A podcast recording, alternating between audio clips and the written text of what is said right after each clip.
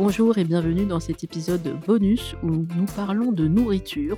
En effet, à la suite de l'épisode avec François Simon, célèbre critique gastronomique, nous avons parlé de l'importance de la nourriture, des repas et, petite surprise, avant chaque enregistrement, nous faisons des tests son avec les invités et on leur demande ce qu'ils et elles ont mangé.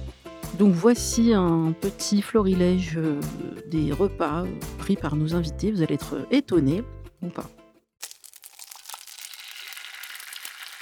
Du riz, des tomates et de, du poulet. Alors j'ai mangé du saumon et les, les éternels gnocchi. J'ai mangé un bao. Euh, oui, c'est ça, bao. On appelle ça bao. Je me souviens plus le voilà le- l'espèce de pain asiatique euh, avec euh, de la viande dedans. Je me suis fait des pâtes avec euh, des champignons et de la crème fraîche et le tout avec de la dinde car je ne suis pas végétarienne pour le moment. Un Kinder Bueno. J'ai un peu honte. en fait, j'ai grave honte.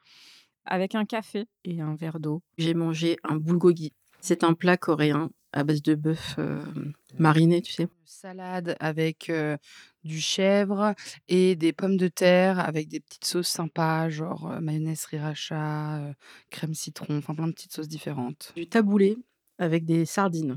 J'ai pris un café, j'ai euh, j'ai mangé des toasts encore, avec du lait, y a jamais de sucre. J'ai mangé du poulet avec des pommes grenailles. Il a fallu que je demande d'avoir des pommes grenailles plutôt que des petits pois. un burger végétarien, un smash burger. C'est la première fois que j'essaye ça.